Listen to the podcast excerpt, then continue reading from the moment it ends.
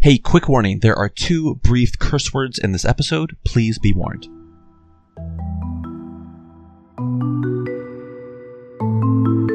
This is Bad Ideas About Writing, the podcast version of the open access textbook Bad Ideas About Writing, which is edited by Cheryl Ball and Drew Loewe.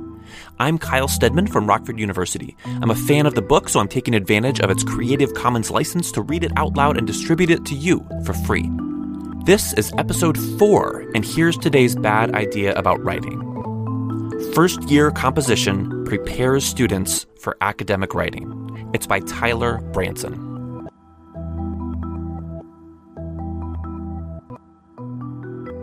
I have a memory that really sticks out in my mind when I think of all the bad ideas about writing. I was at the dentist making small talk, and my dentist asked, So, what is it you teach at the university? Squinting at the bright light above me, I responded, I teach mostly first year writing. Uh oh, he chuckled, looking back at the dental assistants behind him.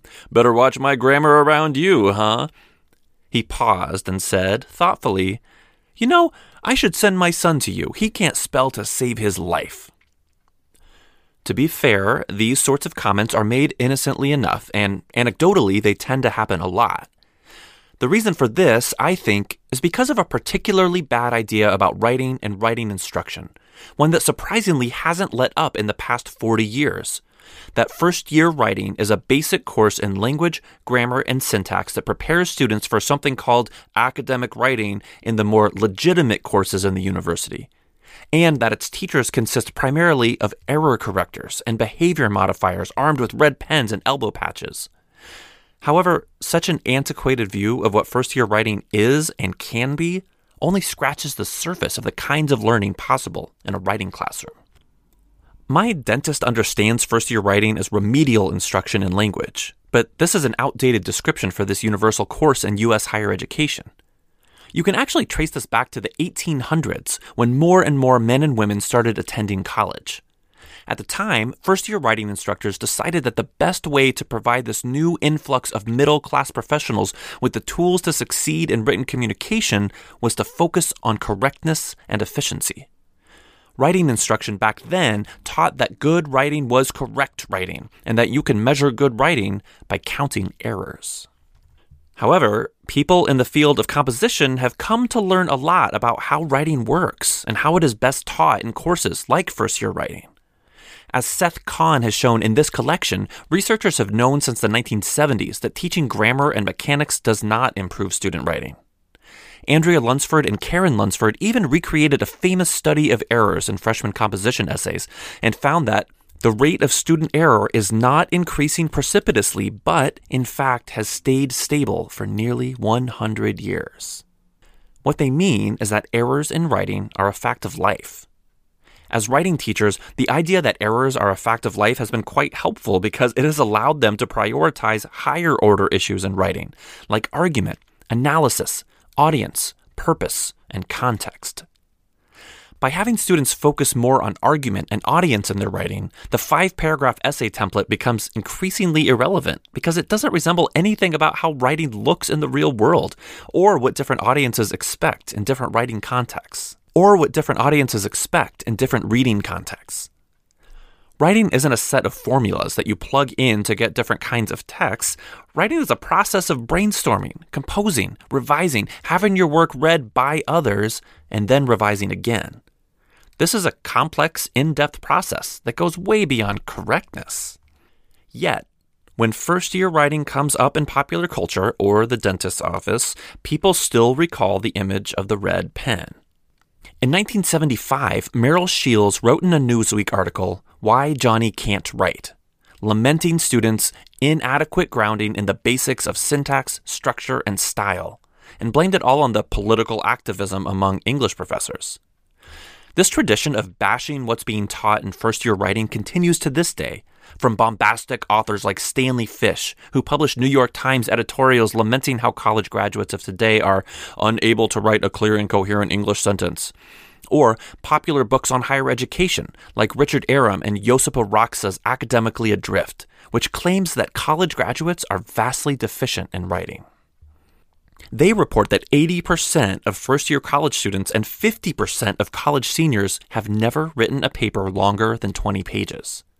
For many educated, well meaning folks interested in higher education, these popular portrayals of writing in the university only reinforce the idea that first year writing is a course that trains students to churn out 20 page academic essays, or worse, that these are examples of intellectual rigor in first year writing. It's also important to note that a lot of folks have a vested interest in keeping first year writing courses tied to correctness and grammar. When writing instructors attempt to do otherwise, they are often met with opposition and charges of attempting to indoctrinate their students and politicize the classroom. Conservative website Minding the Campus describes this as little writing, but plenty of activism. When it appears that American students aren't writing well, it's easy to point to first year writing and ask, well, what are they teaching in there? In fact, first year writing teachers are often scapegoats for political debates that extend beyond the writing classroom.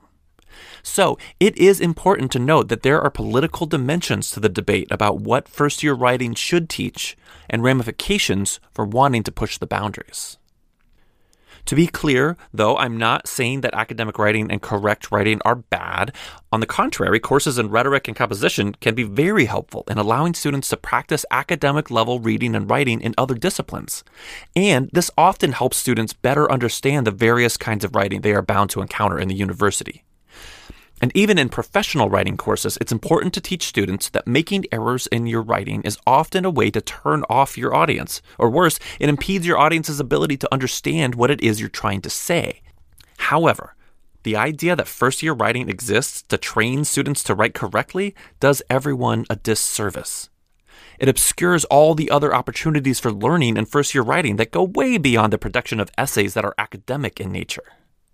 For one, academic writing is context dependent. As Elizabeth Wardle writes in this collection, there is no such thing as writing in general. Writing is always in particular. The expectations in, say, Introduction to Sociology may differ wildly from what another instructor expects in Introduction to Film.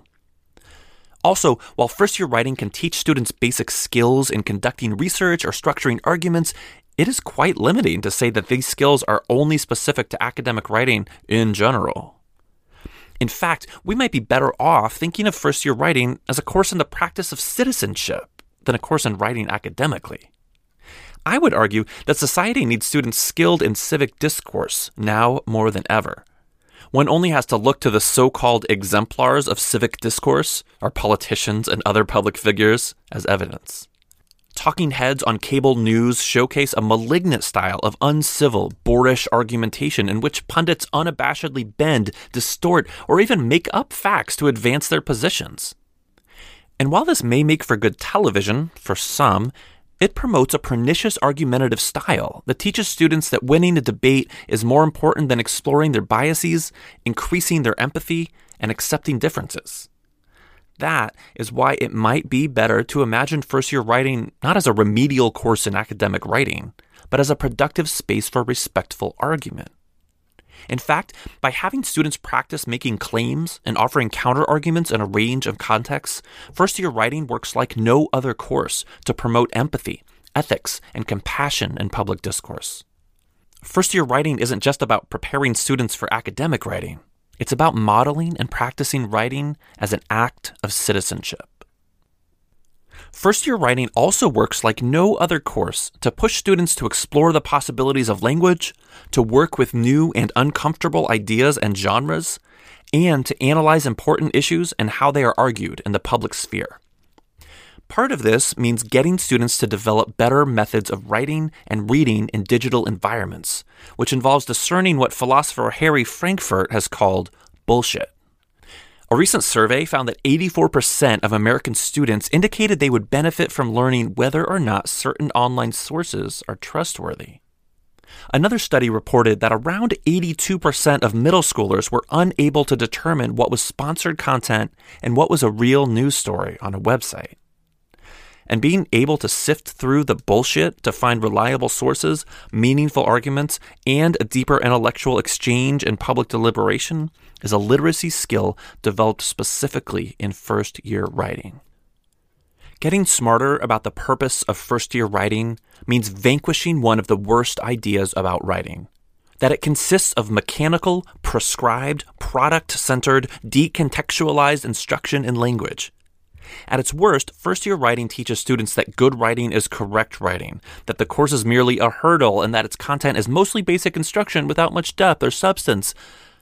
At its highest potential, though, first year writing gets at the political and cultural context of language use.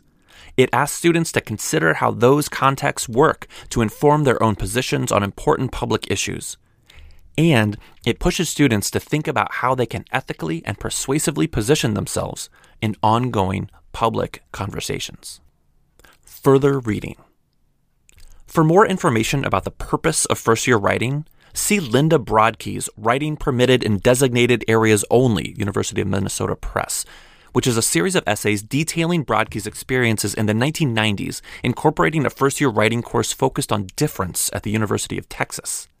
Her ideas touched a cultural nerve, landing on the front pages of the New York Times amid charges of political indoctrination. Additionally, see Sharon Crowley's Composition in the University, University of Pittsburgh Press, which is a meticulously detailed examination of the first year writing course in American colleges and universities.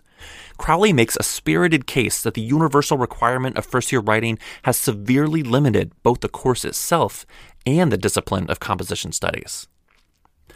For more about first year writing as teaching citizenship and participation in public discourse, see John Duffy's essay on the value of first year writing courses in Inside Higher Ed. In addition to his chapter, Writing Involves Ethical Choices, in Linda Adler Kassner and Elizabeth Wardle's Naming What We Know Threshold Concepts in Writing Studies, Utah State University Press. Scholars in rhetoric and composition have also published excellent scholarship on the various paradigm shifts in the evolution of first year writing. See, for example, James Berlin's Rhetoric and Reality, Southern Illinois University Press, or Maxine Hairston's Winds of Change, and Sean Zwagerman's Local Examples and Master Narratives, Stanley Fish and the Public Appeal of Current Traditionalism, both in college composition and communication. These studies not only offer historical context for the evolution of first year writing, but also discuss the relationship between first year writing and its public reputation. Keywords citizenship, current traditionalism, freshman composition, process theory, writing studies. You just heard the bad idea about writing. First year composition prepares students for academic writing by Tyler Branson. In 2017, when the book was published, Tyler Branson published this bio. Tyler S. Branson is an assistant professor of English and associate director of composition at the University of Toledo. He teaches lower and upper division writing and rhetoric courses, including first year writing, writing for public discourse, and business writing. His research focuses primarily on the practice of rhetoric and writing in public contexts. He also has related interests in civic engagement, histories of rhetoric and composition, and writing pedagogy. He's currently working on a book project focusing on the role of what he calls problematic partnerships in the field of writing studies. He occasionally blogs at tylerbranson.wordpress.com and tweets at tylerbranson. And I'll make a 2020 update that that website isn't up anymore, but the Twitter account is still there. When you need mealtime inspiration, it's worth shopping Kroger, where you'll find over 30,000 mouthwatering choices that excite your inner foodie. And no matter what tasty choice you make, you'll enjoy our everyday low prices, plus extra ways to save, like digital coupons worth over $600 each week. You can also save up to $1 off per gallon at the pump with fuel points. More savings and more inspiring flavors make shopping Kroger worth it every time. Kroger, fresh for everyone. Fuel restrictions apply.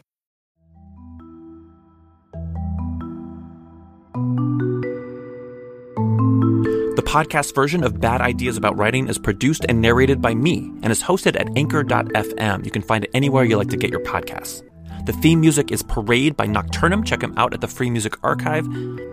The open access textbook Bad Ideas About Writing was first published in 2017 by the West Virginia University Libraries and Digital Publishing Institute and is available online at their website for free. That's where you should go if you'd like to read a print version of this chapter.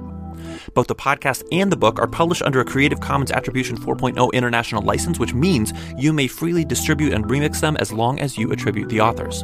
Thanks to Cheryl Ball and Drew Loewe and to all the authors in this awesome collection. I'm Kyle Stedman. I'm on Twitter at kstedman, and I live in Rockford, Illinois, where I actually washed my car outside in the driveway today. I don't know when the last time I did that, but hey, it was kind of cool. Thanks for listening.